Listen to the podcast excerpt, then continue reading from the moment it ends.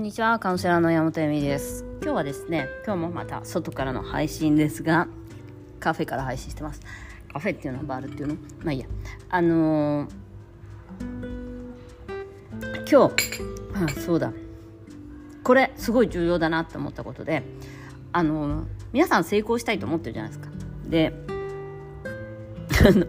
当たり前だけど成功したい。みんなに好かれたい。愛されたい。しと思っていますよね。でもなんで愛されないんだろう？なんで成功しないんだろう？なんでお客がつかないんだろう？みたいな話なんですけど。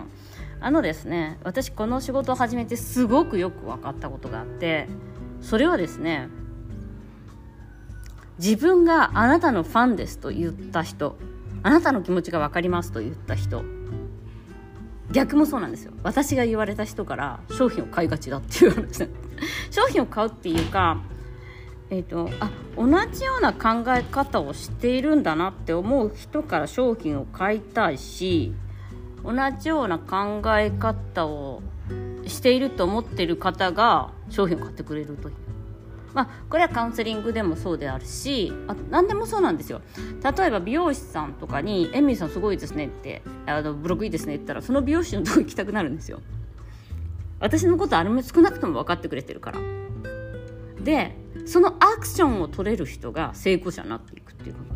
だからなんかあ私なんかがありがとうとか私なんかがこのブログ面白いですねなんて書いてあってこの人何とも思わないだろうなぐらいに思うじゃないですか。多分毎日そんな手紙来るんだろうなみたいな。でもねそんなこともないんですよ。そんな毎日なんてまあ私、まあ毎日はでも、まあ、まあ、その毎日のように、まあ確かに毎日はないけど、まあ結構来るんだけど、でも、やっぱり一個一個すごい嬉しいし、書いてくれた人の名前とか顔とか、まあ Facebook とか Twitter だったら覚えてるし、やっぱりあの、その人を応援したくなるんですよ。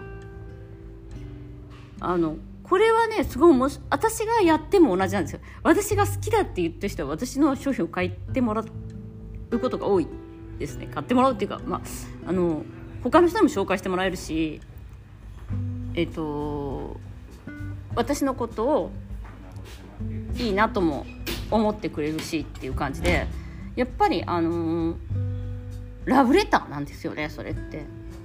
だからねすごいおすすめなんです。だからもしなんかこう成功したいって思う人は好きな人いっぱい持つっていうかすごい重要で SNS とかでも。